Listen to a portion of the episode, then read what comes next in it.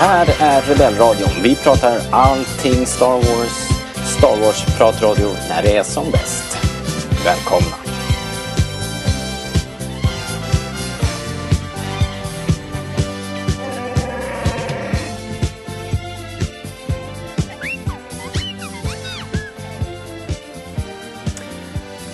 Välkommen till Rebellradion. Eh, Star Wars podcast i samarbete med Star Wars.se. Och eh, vi ska prata om Mandalorian. Chapter 3, The Sin. Eh, som sändes idag eh, i Sverige den 18 september och så tidigt som den 15 november i USA och några andra välvalda delar av världen. Eh, välkomna till podden eh, Fredrik. Hej. Tjena. Och eh, så har vi ju Linus. Hallå hallå. Hallå! Ja, vi har växlat upp Fredrik. Vi, vi tog in en eh, från avbytarbänken, eh, Va? Linus. Det kan behövas. Det kan behövas faktiskt. eh, för att krydda till den här eh, soppan. Eh, vad vi har idag är ju det här avsnittet eh, som är regisserat av Deborah Chow som också, jag tror hon slog igenom med som regissör för tv-serien Mr. Robot. Uh, hon har gjort massa andra tv-serier och hon kommer att göra, stå för regin på Kenobi miniserien som ju kommer om något år eller två eller vad det är.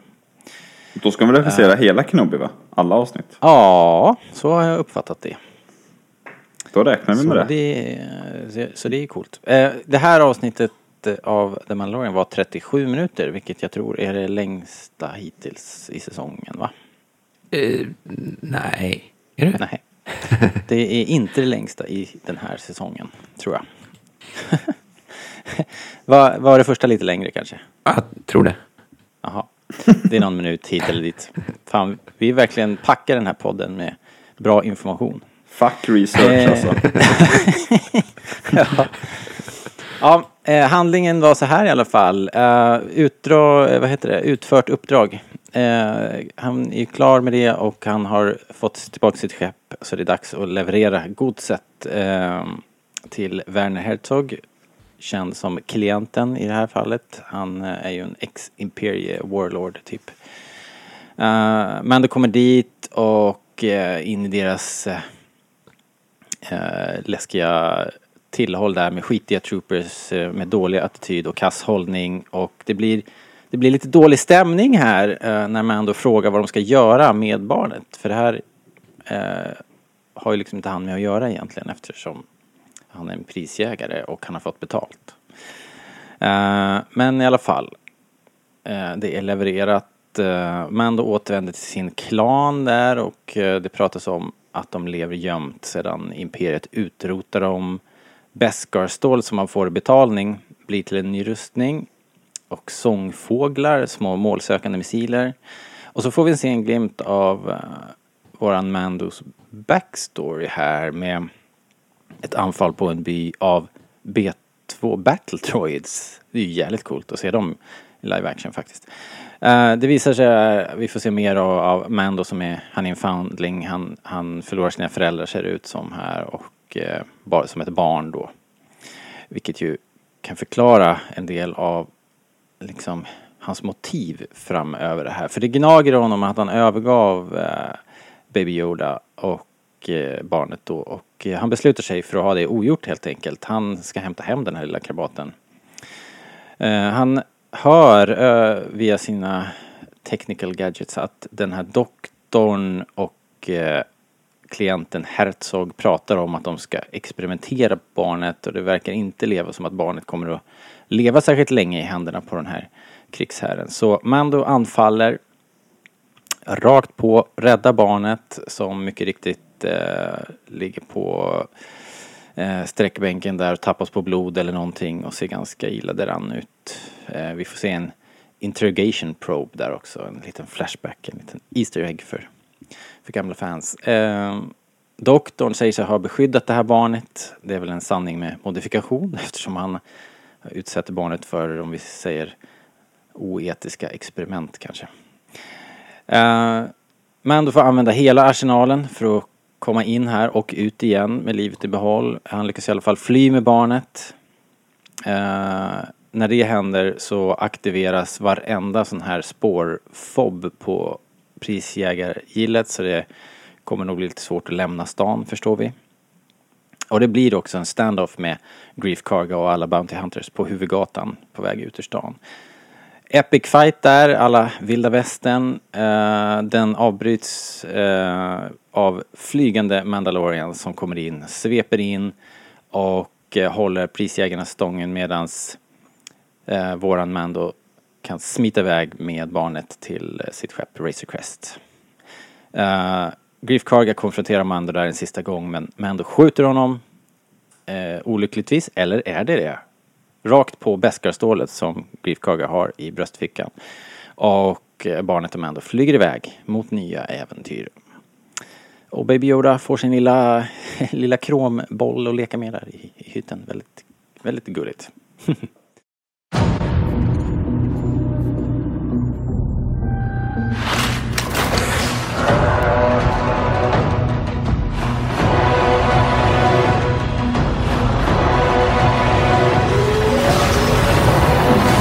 Bounty hunting is a complicated profession.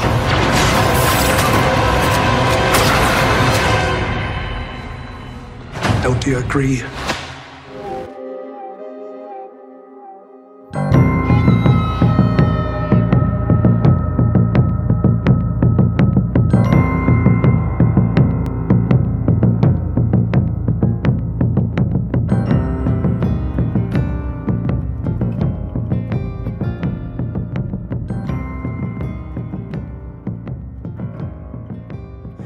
Så, det var det. Eh, vad hade ni för first reactions nu då? Vad tänkte ni eh, om det här avsnittet? Bara i all korthet, en mening eller två. Fredrik? Ehm, jo, men jag tycker att det är bra. Ja, Hur kort måste det man var vara? väldigt, väldigt kort. Går inte, går inte att säga så mycket kortare faktiskt. Nej, men vet du vad jag gillar? Ehm, det är främst i början av avsnittet. De här... eh, det är som ett liksom kontrasterande perspektiv. Liksom man ser ehm, barnet liksom, som tittar storögt på världen. Alltså allt som pågår runt omkring. Och så har man Mm. Mandalorian som är... där och går in i stan ja, och så. Ja. Och så har man liksom kontrasten som är Mandalorian som är liksom väldigt sval och cynisk mot världen. Mm. Eh, tycker att det blir en ganska cool eh, duo. Ja, det är det ju. Verkligen. Det är, det är snyggt också. Väldigt snygga mm, kameravinklar och, eh, och sånt där. Är det något du tänker på Linus, som har gått filmskolan? Det är hur, hur eh, det är, eh, liksom hur scenen är uppbyggda och hur, vad heter det, kompositionen i bilder och sånt där. Oj, vilken svår fråga. Det var väl inget jag tycker stack ut egentligen gentemot de andra avsnitten utan att ha, utan att ha funderat över det. Men eh, ett, det, det som har varit genomgående som jag tycker är snyggt, som kanske inte riktigt är något svar på din fråga egentligen, men det är att det känns som att de, jag tycker de har gjort bra att använda sina effekter och allt sånt liksom i i kameran. Om ni förstår vad jag menar då. Det vill säga, men typ ett jättebra exempel på slutet är när när eh, hans Mandalorian-kompisar kommer med sina jetpacks. Alla Jango fettar liksom. Eh, så ser man väl först, jag minns inte nu om det är en jetpack eller om det är en missil som man får se först liksom, som kommer upp bakom honom, liksom bakom axeln Ja, i bild. Eh, ett ganska vanligt tilltag åtminstone i stora Hollywoodfilmer är att man då klipper till en helt ny full CGI-bild liksom på en missil som kommer och smashar ett hus. Och sen klipper man tillbaka till typ en reaktion på Mandalorian som är filmad i kameran på plats liksom. Men här kommer ju eh, hela missilen eller vad det nu är i bakgrunden i den bilden vi har och så ser man de båda i samma bild till exempel. Och det är en annan snygg grej när de alla åker, eller de kommer ner från himlen och typ landar eh, som är jättetydligt i kameran, vilket är jävligt snyggt. Ja, de har liksom vinschat in folk och landar dem där. Det är väldigt Ja. eh, coolt. Och det tycker jag, eh, jag, vet- jag vet inte, men det känns som ett bra sätt att tackla viss budgetfråga och säkert en tidsfråga också. Ja, ja, ja. Kan jag tänka mig. Precis. Jag, jag tror säkert, i och med att de har möjlighet att göra det på riktigt, så det måste ju löna sig, tänker jag. Eh, I, som du säger, både i tid och, och pengar. Och i ärlighetens namn så känns det ju ganska originaltrilogiet också. Om man bortser från uh, rymdstrider och sådär, som ju såklart är uh, uppbyggda på ett lite annat sätt. Så att jag tycker det Ja. klaffar skitbra på, på flera plan liksom. Nice. Nice, nice. Jag hade en liten kommentar om titeln, The Sin. Ehm, som jag tänker är lite dubbel, dubbelbottnad. Det, det kanske refererar till att, att Mando säljer barnet till det här krigsherren till att börja med såklart. Men sen tänker jag också att det kan ha att göra med att han faktiskt bryter koden, gillekoden liksom.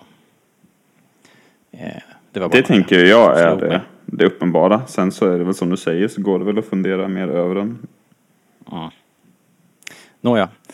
Ehm, en annan reflektion var ju att i första avsnittet vi gjorde Fredrik, så, så när vi avslutade det så sa vi att när vi får se avsnitt två så kanske det får lite mer information, lite mer röd tråd och en större story så. Men det, så blev det ju inte eftersom eh, det andra avsnittet är ju ett väldigt eh, lokalt eh, eh, litet avsnitt som utspelas där i den här runt eh, skeppet och i Madhorngropen Liksom.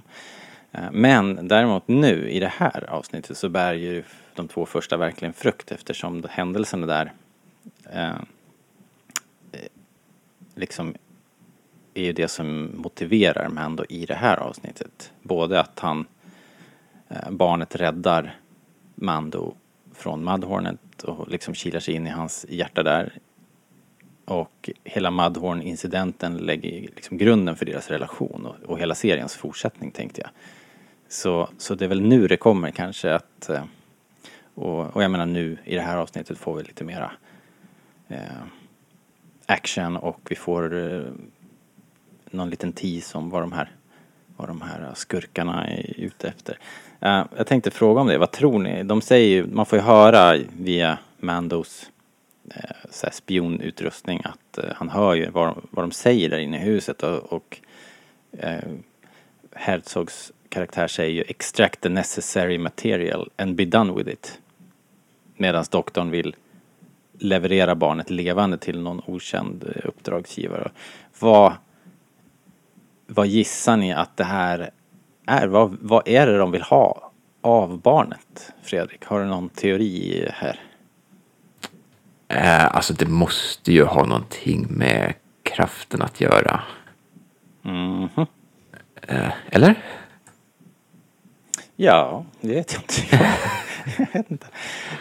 Vad, vad, ja, det är klart. Alltså, det, det är ju etablerat att kraften finns, att det finns en relation till blod och till eh, uh, midichlorians och allt det där. Känns ju dock som en stig som, som Star Wars-skapare nu för tiden är lite, lite nervösa att vandra ner för, minst sagt.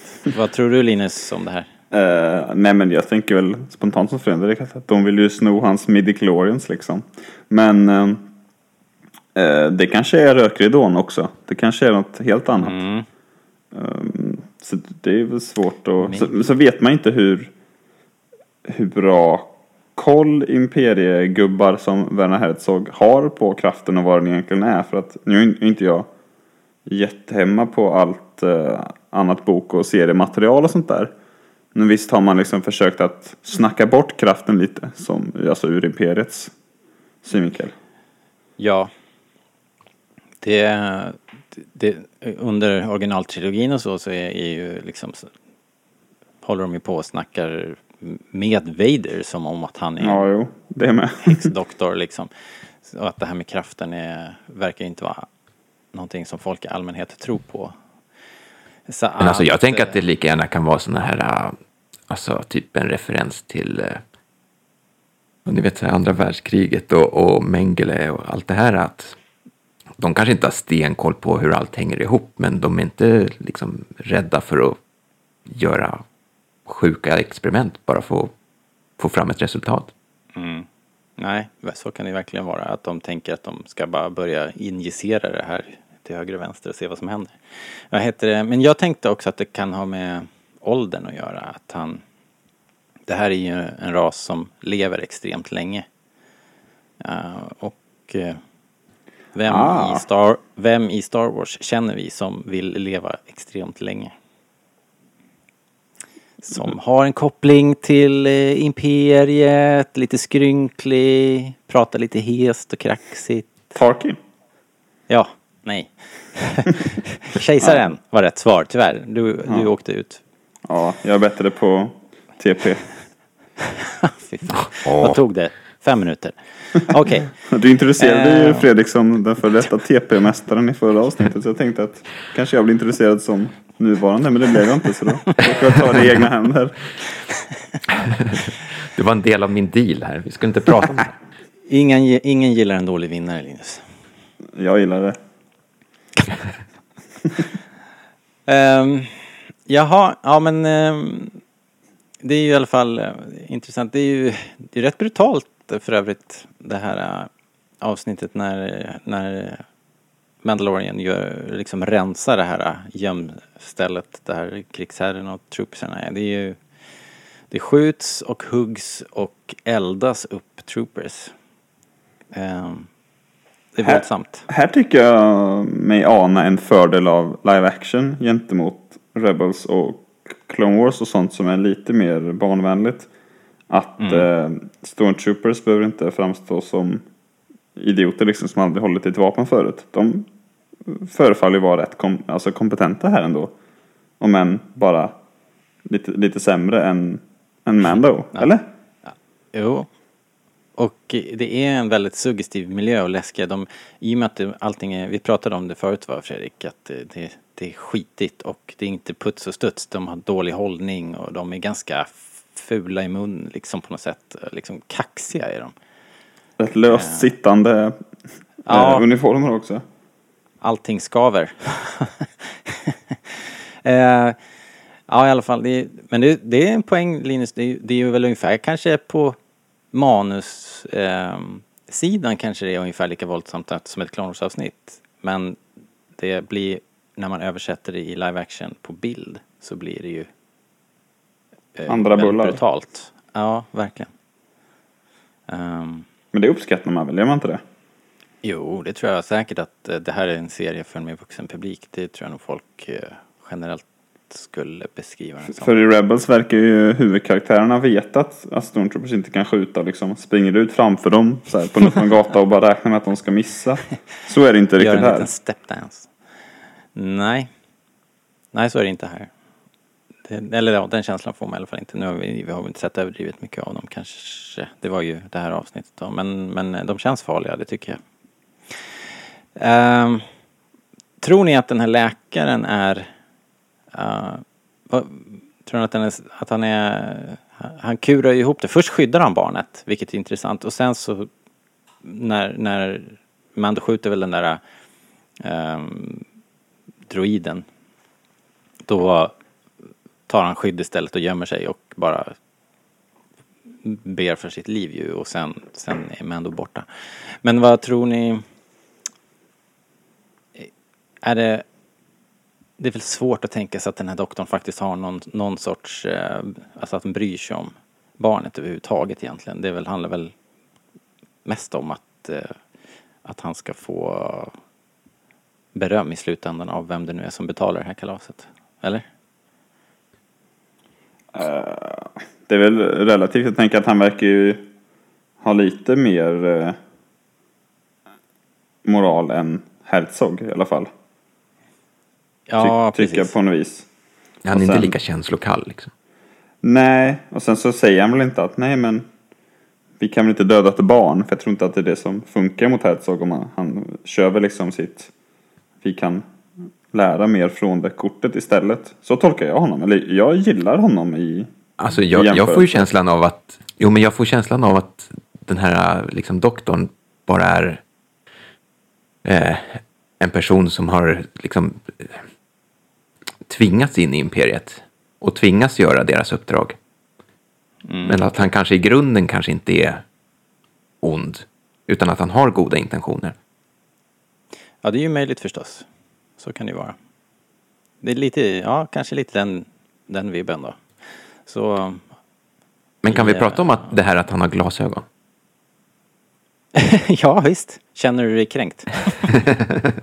Nej, alltså jag har ju också glasögon. Det, det är ju kul. Exakt. Men alltså hur, hur ofta ser vi det? Ska man ha glasögon i Star Wars? Jaha, du menar så. Hmm. Är det första gången kanske? Eh, måste kan tänka det väl inte snabbspola vara. alla filmerna. Hmm. Jag tänker spontant, men jag, jag, jag kommer inte på någon, men kanske att någon har en liten monokel i operascenen. Och, men hur är det med de här... Eh, I Last Jedi är det någon som har en monokel tror jag. Ja, den där lilla. Just Mark det. Hamills är det väl? Ja, just det. Ja. Ja, det är någon som Just har i alla det. fall. Och, och sen, ehm, hur är det med forskarna på Idu? Har de några glas, glas, Nej, glasögon? det regnar för mycket där. Det blir linser den Ja. dagen tror jag. De skulle, de skulle imma igen. Där, Ja. kanske. Ehm, nej, men det är sant ju. Det är ju... Det är inte vanligt i alla fall hur man än, eh, hur, hur, hur man än eh, ser på det. Det är ju sant. Det tänkte jag inte på. Hmm. Men de är, de är mörka också va? Eller? Så det är typ solglasögon eller? Det är lite så här YouTube Bono style Ja. Eller hur? Och det gillar man ju inte. Eh, det är en look. Eh, en grej som jag måste fråga eh, innan vi eh, bränner för mycket tid här. För det här är ju lite märkligt. De här tracking fobs. Det är ju, eh, vad, hur tror ni att det här fungerar egentligen? Hur är det tänkt att det här ska funka in universe? Kan den här tekniken spåra alla överallt? Det är ju liksom, alltså det är ju otänkbart. Så kan det ju inte vara. Så hur, hur funkar det? Vad säger ni? Vad, Jävligt oklart om du frågar mig. Jag fattar inte det. Ex- Nej, det är ju extremt oklart förstås. Det är ingen, de, de bara finns. Men de verkar ju funka som en homing device liksom. Men hur, hur har de tänkt att förklara det här egentligen? Det är ju jättekonstigt. Um, Först, tänk, först tänkte jag att de kanske liksom bara gick på senaste kända position. Mm, Men uppenbarligen i det här avsnittet så um, Herzog, han går ju och pekar med den där rakt mot barnet liksom. Så att den, Och då är hör ju liksom inställd den- rakt på honom. precis, då hör man att den liksom så här pipet bara så här klassiskt som det alltid har varit på alla filmer. Att man liksom, ju- har man rätt riktning och går närmare så ökar frekvensen på pipet.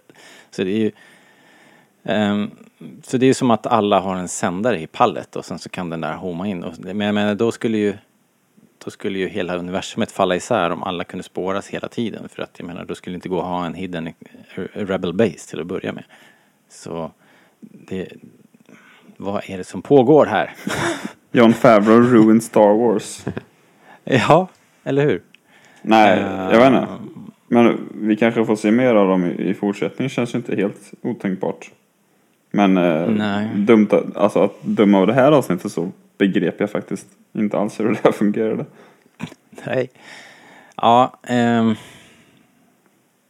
det, det kan få komma ett, Eh, ett lexikon som eh, reder ut det här åt mig. För jag I would really like to know.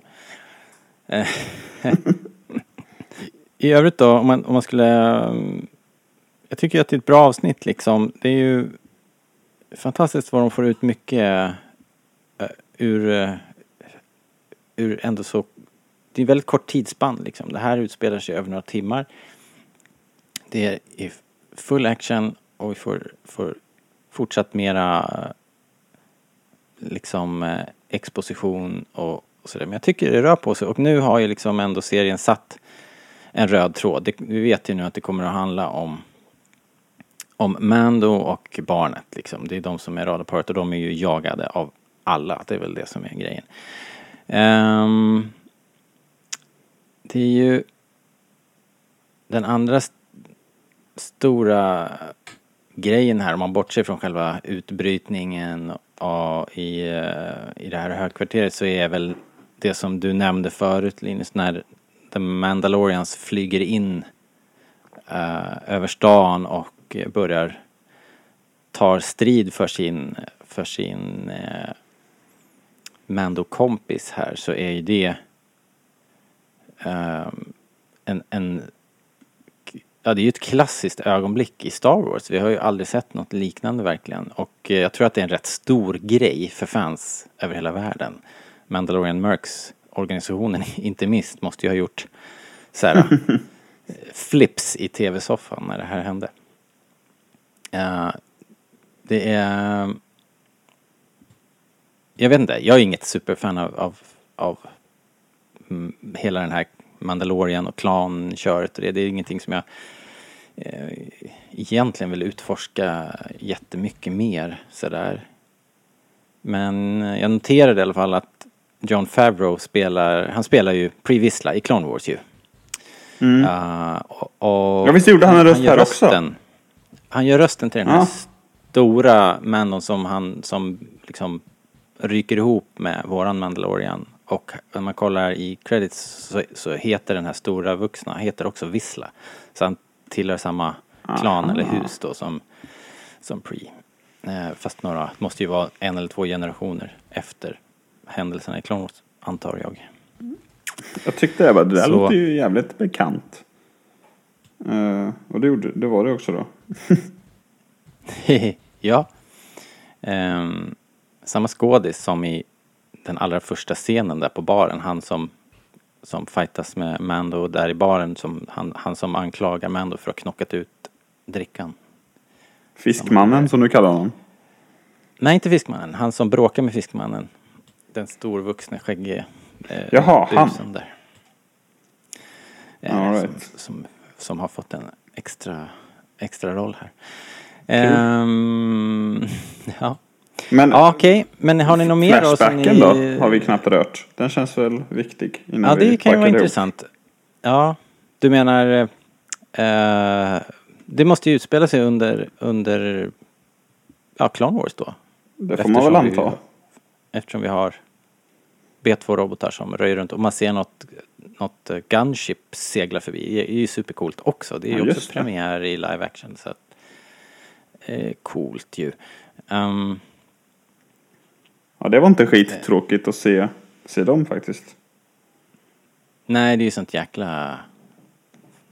Alltså, det här är ju fanservice på högsta nivå. Det sitter ju verkligen helt rätt.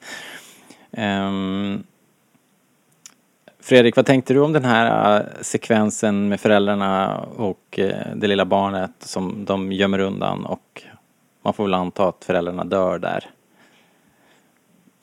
Ja, men det känns ju som att de börjar nysta lite i hans bakgrund liksom. Mm. Eh, och så börjar vi ju kanske förstå den här, eh, det här motståndet mot droider. Det är lätt att förstå faktiskt. man tänker att, att eh, man kan ju tänka att, vänta nu, nu eh, slår det mig här. Har vi hört det här förut? Det här, just det här med, oj nu fick jag någon flashback till någon bok. Ah, ja. Jag- hade inte, har inte eh, i Clone Wars, eh, den, när man får se uh, Assange Ventress backstory. Är inte det lite snarlikt eller? Jo, det är det väl. Oj, nu får ni fan påminna mig. Jo, det är det, fast hon, eh, Eller är det i hon boken hänger med en jedi, Ventress? Med en liten jedi-riddare där. Mm. Är det när hennes Eller är det mästare blir dödad eller vad det är? Eller är det Ja. Asoka-boken? Fan vad jag fladdrar nu. Det är någon sån här, jag kommer ihåg någon sån här den jag flyktingkaravan och alltså så här där, där civila flyr liksom från robotarméerna och så här. Ja, skitsamma det här. Jag har inte koll på det här men det, det är, jo jag fick någon flashback nu men det är ju man kan tänka sig att en hel all, alla världar som blir överkörda av den här uh, Army of Mechanics eh, blir lite blir lite får, har lite problem med robotar och det är ju en skön passning sen också till eh, Luke Skywalker i kantinen att droids we do not serve their kind. Ja, just det. Ja. Det tänkte jag inte ens på. Eh, så att det, det en annan grej med robotar förresten är ju det att jag älskar hur de använder R2 Unit som så här, som, som taxichaffisar. Vi fick se det i första avsnittet och här också. Det är en liten robot som sitter och kör den här speed, speedern som eh, Mando gömmer sig på med barnet under, under fighten på huvudgatan där. Också kul att han bara kör iväg under pistolhot också. Eh, ja, men precis. blip, blip, blip. Ja, väldigt kul. All right. Ja, men hörni. Nej, Nej, få höra. Mera. Nej men eh, han får ju en ny rustning. Just det. Eh, jag gillade den gamla bättre. Visst är det här väldigt mycket ut också. som Django Fett bara. För att den är så skinande. Jag tänker bara att det ser ut som Django. Men så, Ja, jag är van vid att de inte är, ski, att de, eh, att de är lite skitiga. Liksom. Alltså, han blev ju lite mer generisk nu. Ja, verkligen. Eh, undrar om den kommer att, jag hoppas den kommer att liksom fortsätta att eh, gå sönder och utvecklas och få, få skador och färg och liksom under seriens gång. Det vore lite roligt ändå. Håller de upp det här tempot så. Ja, precis. Exakt. Ehm, ja, men i ett, um, ett rätt bra avsnitt i alla fall. Jag tycker det här var, var en eh, lysande eh, omväxlande tempo och, eh, och spännande. Jag tycker till och med att uh, Grief Cargo, Cargo Grief Karga är, är bra. Liksom, han är... Vadå Vad till och med?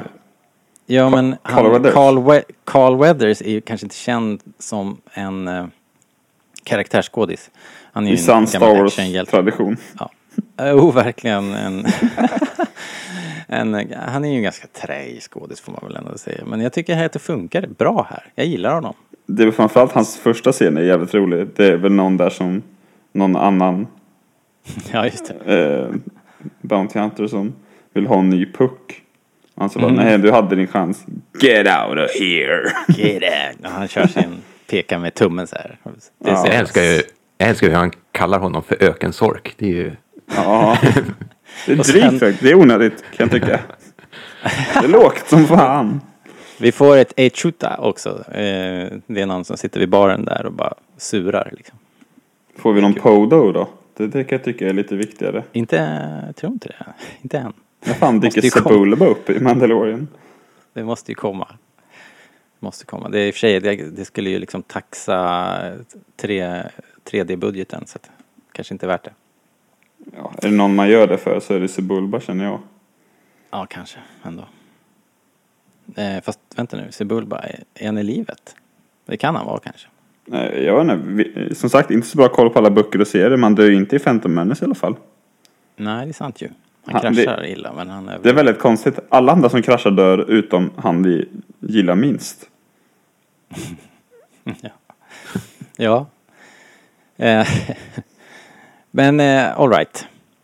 Eh, får jag avsluta det här nu då, Fredrik? Är du klar? Ehm, Kom på något nytt. får, får, jag, får jag nämna glassmaskinen? Ja, just det. När vi snackar Den- om eh, pris, den var ju ganska eller om, om, eller vad säger jag, om, eh, om fanservice. Den där eh, behållaren som eh, eh, Beskar-stålet ligger i. Den där, den har ju liksom fått ett eget liv i och med den här Will Hood-karaktären i, i, i Bespin och så. Men, men jag såg någon tråd någonstans där de, där de hade samlat ihop den. Där dyker upp lite här och där i filmerna. Den finns med Luke på, Be- eh, på, på Dagobah till exempel. Vänta, vad fan har jag missat nu? Den, den, den här eh, behållaren som, eh, som han får Beskar-stålet i. Mm. Som liksom kan fälla ut sig i sidorna så här, så ligger stålet där. Den, det är ju en, eh, hur är det Fredrik? En glass, en glassmaskin säger man. Ja. egentligen. Alltså proppen var det från början när de var med Proppen, organ. ja. Precis, Jaha. precis. Alltså det finns ju en scen på, på molnstaden där, där folk flyr och så är det en som springer och håller i en sån här glassmaskin. Just det. Det är kul. Ja, och det har ju blivit en grej liksom bland de som gillar att cosplaya. Att de, de eh, Sen skaffar nördar en som ni glassmaskin. Just det, precis. Ja, okej. Eh, som, ja, det har jag eh, missat dock. Som, det är väl en rätt lätt eh, cosplay-kostym. Men den här maskinen är tydligen lite knivig att få tag på. Eftersom det är en, inte vet jag, den måste ju vara jättegammal den här maskinen. Om den var, den kanske redan var gammal på 80-talet liksom. Annars jävligt kul för det är gamla glassmaskinsföretaget. ja, precis. Fan vilken göra jävla en, jackpot alltså. de borde göra en Star Wars edition. Ja. Ben and Jerry. Är tjänstefel annat. Annars Var är de? Ja. Eh, Men hur som helst, den, den, den, den dyker upp som, som lite så här i, i bakgrunden lite här och där. Bland annat med Luke då på, eh, på Dagobah. Så eh, kan, ni, kan ni ju spana efter. Ehm, ja men då så. Vi, frågorna hopar sig här. Tracking Phobes, vad är det frågan om? Eh, vad är det de försöker att extrahera ur barnet? Man får ju rysningar bara man tänker på det. Eh, och eh, var ska de ta vägen? Nu är de jagade av alla. Eh, så att eh, vi får väl se då i nästa avsnitt nästa fredag. Och eh, eh, ja, det är om det. Ska vi, ska vi runda av helt enkelt? Tacka för oss och återkomma om en vecka helt enkelt. Vi säger så. Ha det bra hörni. Hej då! Hej då.